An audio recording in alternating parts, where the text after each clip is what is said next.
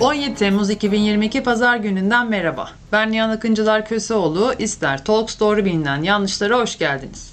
Bu İster Talks Doğru Bilinen Yanlışlar podcast serisi Avrupa Birliği Sivil Düşün Programı Duyurmak İstiyoruz desteği kapsamında Avrupa Birliği desteğiyle gerçekleşmektedir. İçeriğin sorumluluğu tamamıyla İster İstanbul Siyasal ve Toplumsal Araştırmalar Derneği'ne aittir ve Avrupa Birliği'nin görüşlerini yansıtmamaktadır. Bu bölümde konuğumuz Doktor Can Uyar. Hoş geldiniz. Hoş bulduk. Bugün Asya Pasifik'te Kore Yarımadası'nın jeopolitik ve jeostratejik öneminden bahsedeceğiz. Lafı uzatmadan direkt konuya girmek istiyorum. Sizce 1950'de başlayan Kore Savaşı bitmiş midir?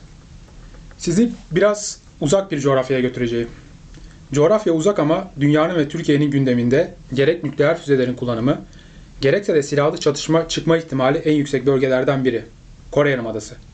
Ancak ülkemizde uluslararası ilişkiler alanında çalışanlar dahil birçoğumuz Korelerin resmi adını bilmiyordur. Bazıları da iki ayrı Kore devletinin tek bir devlet olduğunu bile düşünüyor. Pratik olması ve literatüre de yerleşmesi açısından Kuzey Kore ve Güney Kore tabirlerini kullansak da bu devletlerin resmi adları tabii ki farklı. Kuzey Kore'nin resmi adı Kore Demokratik Halk Cumhuriyeti iken Güney Kore'nin resmi adı Kore Cumhuriyeti'dir. Kore Yarımadası 1910-1945 yılları arasında 35 yıllık Japon işgalinden sonra 1950 yılına kadar fiili olarak savaşların yaşandığı bir bölge olmuştur. Kim Il-sung, Japonya'ya karşı verilen bağımsızlık mücadelesine önce Çin, 1940 yılından sonra Rus desteğiyle devam etmiştir. 1950 yılında başlayan Kore Savaşı'na gelecek olursak, ABD'nin Kore Yarımadası'nı ikiye ayıran 38. paraleli esas alan bölünme planı Harry Truman tarafından 15 Ağustos 1945'te taraflara sunulduktan bir gün sonra Sovyetler Birliği tarafından kabul edilmiştir. 10 Mayıs 1948'de ABD'nin tazikiyle yapılan seçimler sonrasında 15 Ağustos'ta Syangman Rhee'nin önderliğinde güneyde Kore Demokratik Cumhuriyeti ve kuzeyde ise Sovyetler Birliği'nin düzenlediği seçimlerle 9 Eylül 1948'de Kore Halk Cumhuriyeti kurulmuştur. Ancak Kore Cumhuriyeti Birleşmiş Milletler tarafından Genel Kurul'un 195 nolu kararıyla Kore Yarımadası'nın tek temsilcisi olarak tanınmıştır. ABD askerlerini Haziran 1949'a kadar Yarımada'dan çekeceğini açıklamış, aynı yıl Çin'de kurulmuştur. Konjektürden de güç alan 25 Temmuz 1950'de Rus te- teçhizatlarıyla donatılmış Kuzey Kore'nin 75 bin askerini sınırdan Güney Kore'ye geçirmesiyle bitmeyen savaş başlamıştır. Bundan sonra savaş iki tarafın mücadelesi olmaktan çıkmış, dış aktörlerin askerleriyle fiili olarak mücadele ettiği bir duruma evrilmiştir. Kuzeydoğu Asya bölgesinde Kore Demokratik Halk Cumhuriyeti ve Kore Cumhuriyeti arasındaki teritoryal çatışma 1950-1953 yılları arasında vuku bulan savaştan bu yana devam etmektedir. 27 Temmuz 1953 yılında taraflar arasında bir ateşkes anlaşması yapılmasına rağmen barış antlaşması yapılmamış ya da yapılamamıştır. Bu nedenle Kuzey ve Güney Kore arasındaki savaş teknik olarak günümüzde de devam etmektedir. Bu teknik bir fark ama maalesef çoğunlukla alanımızda çalışanlar bile bunu karıştırabiliyor. Soğuk Savaş'ın izlerinin olduğu bir vekalet savaşı olarak da değerlendirilen bu savaş, yıllar geçmesine rağmen bu özelliğini korumuştur. Ayrıca önemli bir detay daha verelim. Ateşkes Antlaşması'nda Güney Kore tarafından hiç kimsenin imzası yoktur. Ateşkes Antlaşması'nın tarafları Kore Halk Ordusu'ndan Kim Sung-il, yani ki şimdiki liderin Kim Jong-un'un dedesi, yine kuzey tarafı adına General Nam-il, Çin adına Peng Tae-hau, BM adına ABD'li komutan General Mark Clark ve yine BM adına imzaları atan General William Harrison'dır.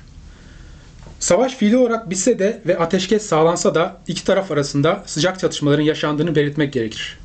Çatışmanın ortaya çıkmasında ve devam etmesinde dış aktörlerin etkili olmaları konuyu bu bağlamda değerlendirmenin uygun olacağını göstermektedir. Kore arası çatışmanın 1953 yılından beri devam etmesinin en önemli sebeplerinden biri dış aktörlerin çatışmada taraf olmaları, bunun yanında Asya Pasifik'in jeopolitik ve jeostratejik konumu, Çin'in yükselişi ve Kuzey Kore'nin nükleer silahlara sahip olmasıdır. Kuzey Doğu Asya'daki çatışmanın ana aktörlerinden birinin büyük bir güç olan Çin ile komşu olması nedeniyle de kısa vadede bitmesi beklenmemektedir. Koreler arası çatışma Soğuk Savaş'ın ilk sıcak çatışması ve mirası olarak ABD ve Rusya'dan sonra günümüz konjektüründe ABD ve Çin arasındaki mücadelenin önemli dinamiklerinden biridir. Kore Yarımadası'ndaki çatışma Kore Savaşı'ndan bu yana coğrafi sınırları aştığı, İkinci Dünya Savaşı sonrası Soğuk Savaş'ın sıcak savaşa dönüştüğü ve iki kutuplu sistemin oluşturduğu güvenlik kompleksinin devam ettiği bir bölge olarak varlığını sürdürmektedir. ABD ve Çin arasında devam eden küresel düzeydeki mücadele ve Çin'in özellikle ekonomik ve son yıllarda askeri anlamda ABD'yi sıkıştırması da konuyu dünya gündeminde daha önemli bir hale getirmektedir. Ara ara Kuzey Kore sınıra yani silahtan arındırılmış bölgeye asker sevk etmektedir. Bir anda sıcak çatışmaya doğru hızla gidildiği düşünülen anlar olarak bunlar kayda geçmektedir. Bunun yanında 1968, 1970, 1974 ve 1983 yıllarında Güney Kore başkanlarına suikast girişimleri olmuştur. Bu tür bazen tansiyonun yükseldiği zamanlar yaşansa da Koreler arası çatışma hafif dalgalı seyrini korumaya devam etmektedir. Ancak Rusya'nın Ukrayna'ya saldırısı düşünüldüğünde Kore Yarımadası'nın da böyle bir çalışmaya uzak olmadığı düşünülebilir. Koreler arası çatışma 21. yüzyılın soğuk savaştan miras kalan ve dinamizmini kaybetmeyen teritoryal çatışmalarından biridir. Sonuç olarak Kore Savaşı hukuki olarak bitmemiş bir savaştır. Çok teşekkürler. Koreler arasında tansiyon hep yüksek gibi. Her zaman nükleer füze denemeleri, saldırı, Kuzey Kore'ye yaptırımlar gibi konular konuşuluyor. Hiçbir olumlu gelişme yaşanmıyor mu? Örneğin barış görüşmeleri yok mu? Tabii ki Koreler arasında her zaman sıcak bir çatışma yok. Bölgenin kendi içinde grift ama stabil bir durumu var. Fakat burada asıl bilinmesi gereken barış görüşmelerinin iki Kore devletini aşan bir durumda olması. Esasında çatışmayı olduğu gibi barış görüşmelerinin de bu yapı bölgenin konumu ve ana ve dış aktörlerin büyük güçler olması etkiliyor. Yarımada'nın Çin ve Rusya olmak üzere iki büyük dünya gücüne sınır olması yanında Amerika'nın 2. Dünya Savaşı'ndan beri en büyük üslerinin yer aldığı ve Pasifik'te en önemli iki müttefikinden Güney Kore ile Japonya'nın bölgede yer alması ve doğrudan konunun tarafı olmaları da çatışmayı etkilemektedir. Devam eden bu çatışma sadece ABD ve Çin'in değil Rusya gibi küresel ve Japonya gibi bölgesel bir aktörün de önemli gündem maddelerinden birini oluşturuyor. Bu nedenle ABD, Çin ve Rusya dış aktörler olarak görülseler de ana aktör olan iki Kore kadar çatışmanın içindedirler. Ancak Asya Pasifik'te Çin, Rusya ve Japonya'nın dahil olduğu başka teritoryal çatışmalar olması Koreler arasındaki çatışmanın önemini arttırmakta, bölgenin gerilimini yükseltmektedir. Bölge ülkeleri bir domino etkisinin oluşma ihtimali göz önünde bulundurarak temkinli davranıyorlar. Görünenin aksine iki Kore arasında barış politikalarına dair çok önemli gelişmeler var. Örneğin Kuzey ve Güney arasında 1972 yılında ABD ve Çin'in öncülüğünde Kuzey-Güney ortak bildirisi imzalanması ve bildiride 3 prensibin kabul edilmesidir. Müdahale etmeme, barış ve ulusal birlik. Bunun akabinde 1990'larda Güney Kore Cumhurbaşkanı Ron Tae-woo, Kuzey politikası adıyla Koreler arası uzlaşı ve güveni sağlama politikalarını üretmeye çalışmıştır. Bu politikanın başlamasında yine ABD'nin özellikle diplomasi alanındaki desteği etkili olmuştur. Ancak bütün bu olumlu gelişmelere rağmen iki taraf için güvensizlik de devam etmektedir. Kim Jong-un ve ABD eski başkanı Donald Trump'la yapılan yüzde görüşmelerden sonra dahi Kuzey Kore füze denemelerine devam etmiştir. Ancak nükleer füze çalışmalarının önemli ismi Kim Jong-un, güneye ayak basan ilk Kuzeyli başkandır. Ve yine belirttiğimiz üzere 2018 yılında dönemin ABD başkanlarından Donald Trump'la yüz yüze görüşmüştür. Bunun yanında Moon Jae-in ve Kim Jong-un'un tarihi Panmunjom'da buluşmaları ve Moon Jae-in'in Pyongyang'ı ziyareti iki ülke tarihinde önemli gelişmelerdir. İlk kez tarafların devlet başkanları iki ülkenin topraklarında bulunmuşlardır. Diğer taraftan dış aktörlerin etkisiyle Koreler arası çatışmanın barışa yönelik en önemli dönüm noktalarından biri altılı görüşmelerdir. Görüşmelere iki Kore, Çin, ABD, Rusya ve Japonya katılmıştır. 2003 yılında başlayan bu görüşmeler nihai bir sonuca varmasa da tarafların aynı masada oturmalarını sağlamıştır. Özellikle Çin'in bölgede aktif olarak yer almak istemesi ve çatışmanın kendi kontrolünde olması adına bu görüşmeler öncülük etmiştir. Koreler ve diğer dört aktör arasındaki ekonomik, siyasi ve askeri güçleri farklı büyüklükteki devletler arasındaki ilişki dikkate alınmak zorundadır. Himayeci dış aktör her çatışma için söylemek doğru olmasa da bağımlı aktörün politikalarında etkili olmaktadır. Ve bu müdahale himayeci devletin ulusal çıkarıyla doğru orantıda olarak artmaktadır. Çin ve Kuzey Kore, ABD ve Güney Kore arasında böyle bir ilişki olduğu söylenebilir. Koreler arası barış görüşmeleri dış aktörler dikkate alınmadan yorumlanamaz. Bölgenin grift, çok boyutlu denklemler içeren yapısı ve Koreler arası çatışmada dış aktörlerin etkili olmasının sebeplerinden biridir. Ve Koreler arası çatışmanın da uzamasına sebep olmaktadır. Çin-Rusya sınırı, Çin-Kuzey Kore sınırı, Çin-Tacikistan sınırı, Çin-Japonya, Japonya-Rusya denizde kuzey bölgesi, Japonya-Güney Kore, Tokto adaları, Çin ve diğer altı Kuzey Doğu Asya ülkesi arasındaki Strapli adalarındaki çatışma kara ve denizde hala aktif olan çatışmalardır. Belirtilen çalışmalara ek olarak Yarımada büyük güçlerin içinde bulunduğu bölge olması açısından da ayrıca var olan çatışmaların daha fazla özen kazanmasına sebep olmaktadır. Bütün bu meselede ilgili tarafların katıldığı ikili ve çok taraflı görüşmeler devam etmektedir. Çokça ve yanlış olarak bilinenin aksine Kore Yarımadası'nda çatışmalar sadece iki taraf arasında devam etmemektedir. Çok açıklayıcı oldu. Teşekkür ediyorum. Peki Kuzey Kore tamamen kapalı bir ülke midir? Ülkeden ayrılanlar var mı? Ve Kuzey Kore ile ticari ve diplomatik ilişkiler ne durumdadır? Kuzey Kore'nin birçok devletle ve Güney Kore ile ABD dahil olmak üzere ticari, ekonomik, askeri ilişkileri vardır. Soğuk Savaş'ın ilk yıllarında Sovyetler Birliği, Kuzey Kore'ye sınırlı da olsa nükleer geliştirmesi için yardımda bulunmayı kabul etmiştir. Kuzey Kore bu yardımın ardından barış amaçlı kullanmak üzere nükleer çalışmalar yapmak için Sovyetler Birliği'nin yardımıyla 1959 yılında Yongbyon Nükleer Bilimsel Araştırma Merkezi'ni kurmuştur. Güney Kore, Koreler arası ekonomik bağlantılar kurulmasıyla iki devlet arasındaki siyasi ilişkilerin geliştirmesini planlamaktadır.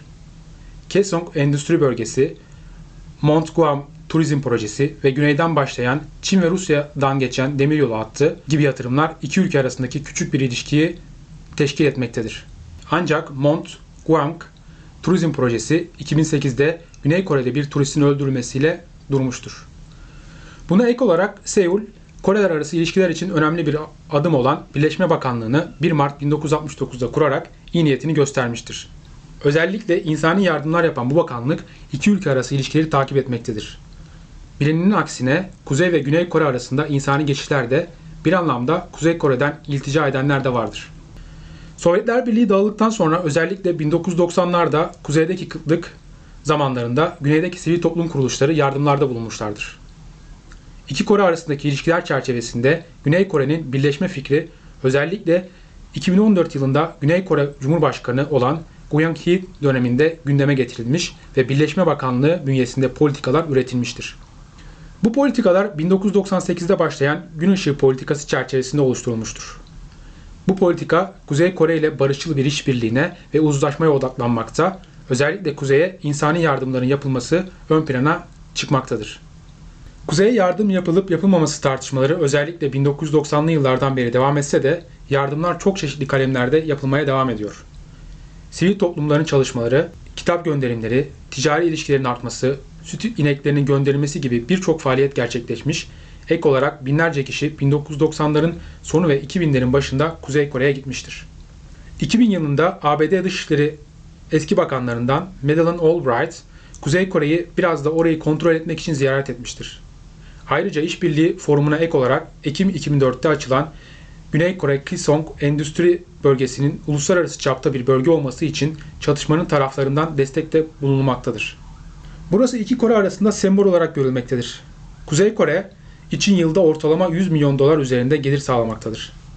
Ayrıca bu iki taraf için de kazan kazan durumudur. Kuzey önemli nakit getirisi elde ederken Güney Kore'de ucuz iş gücü elde etmektedir. Ancak 2016 yılında Pyongyang'ın yoğunlaşan nükleer füze denemeleri nedeniyle komplekste 50 bin Kuzey Koreli ve 800 Güney Koreli işçi çalışmaktaydı, kapatılmıştır. Ayrıca iki ülke arasında deniz ulaşımı ile ilgili anlaşmanın devam ettiği de söylenebilir. Bütün bunlar yine de Kuzey Kore'nin hayati ihtiyaçlarını sağlamamaktadır. Örneğin 2018 yılında Güney Kore Başkanı Moon Jae-in'in Pyongyang'a yatırımcılarla birlikte gitmiş, teşebbüslerde bulunmuştur. Bu yüzden ekonomik olarak zayıf olan Kuzey Kore bir dış aktör olarak Çin'e bağımlı hale gelmiştir. Hatta Kuzey Kore'ye ulaşım da Çin üzerinden yapılmaktadır. Bunların yanında son olarak Korelerin iç siyasetlerine bakıldığında iki tarafın da birbirlerini düşmanlaştırmak için çaba sarf ettiği görülmektedir. Az önce bahsettiğim rejim farklı ülkelerin iç politikalarında oldukça etkilidir. Korelerin iç siyasetlerindeki önemli noktalardan biri de iki devletin birbirlerine karşı eğitim politikaları ve propaganda ile vatandaşlarını birbirlerine yanlış tanımasına sebep olmasıdır. Güneyliler kuzeydekileri şeytanımsı yaratıklar olarak biliyorlardı. Keza kuzeydekiler için de güneydekiler pek farklı değildi. İç siyasetteki yarışta partiler bunlardan menfaat sağlamakta ve kendi çıkarlarını korumak için de buna devam etmektedirler. Ayrıca bütün temaslara rağmen Kuzey Kore, ABD için şer ekseninin 3 ülkesinden biridir. Ayrıca Kuzey Kore nükleer denemelerini yapmaya devam etmektedir. Bitmeyen savaş Asya Pasifik'te büyük güçlerin mücadelesinin de önemli etkisiyle ünvanını korumaktadır. Bugün bizlere katıldığınız ve Asya Pasifik'te Kore Yarımadası'nın jeopolitik ve jeostratejik önemi hakkında doğru bilinen yanlışlar konusunda bizleri aydınlattığınız için teşekkür ederiz. Çok keyifli ve bilgilendirici bir podcast yayını oldu. Dinleyicilerimize söylemek istediğiniz son bir şeyler varsa duymak isterim. Kuzeydoğu Asya'nın önemi doğrultusunda 3 iddiayı değerlendirdik. Uluslararası ilişkilerde güç ve buna bağlı olarak yapılan propaganda nedeniyle devletler hakkında da bilgi kirliliği oluştuğu bir gerçek. Kuzey Kore gibi kapalı bir ülke içinde bu gayet normal. Koreler Soğuk Savaş'tan bu yana Asya Pasifik'te büyük güçlerin mücadelesinde önemli rolünü koruyor. O yüzden Kore Yarımadası'ndaki çatışmayı sadece Kore devletleriyle sınırlı tutmak yanlış olur. Özellikle Çin'in komşu olduğu bir Kuzey Kore olduğunu düşünürsek. Son olarak dünyada çatışma ihtimali yüksek 3 bölge var. Doğu Avrupa bunlardan biriydi ve şu anda Ukrayna'da bir savaş var. İkinci olarak Basra Körfezi ve etrafı. Üçüncü olarak da Kore Yarımadası'nın ve Tayvan'ın da bulunduğu Kuzeydoğu Asya ve etrafı. Bu yüzden Koreler dünya siyaseti için her zaman önemli bir yere sahip olacak. Tekrar çok teşekkürler. Dinleyicilerimize minik bir hatırlatma yapmak istiyorum ve açıklama kısmında yer alan anketimize katılmanızı rica ediyorum. Bir sonraki podcast'imiz 24 Temmuz 2022 tarihinde Hazal Papuççular ile Türkiye'nin kurucu anlaşmaları ve toplumda tarih tartışmaları konusu üzerine gerçekleşecektir. Hoşçakalın, doğrularla kalın.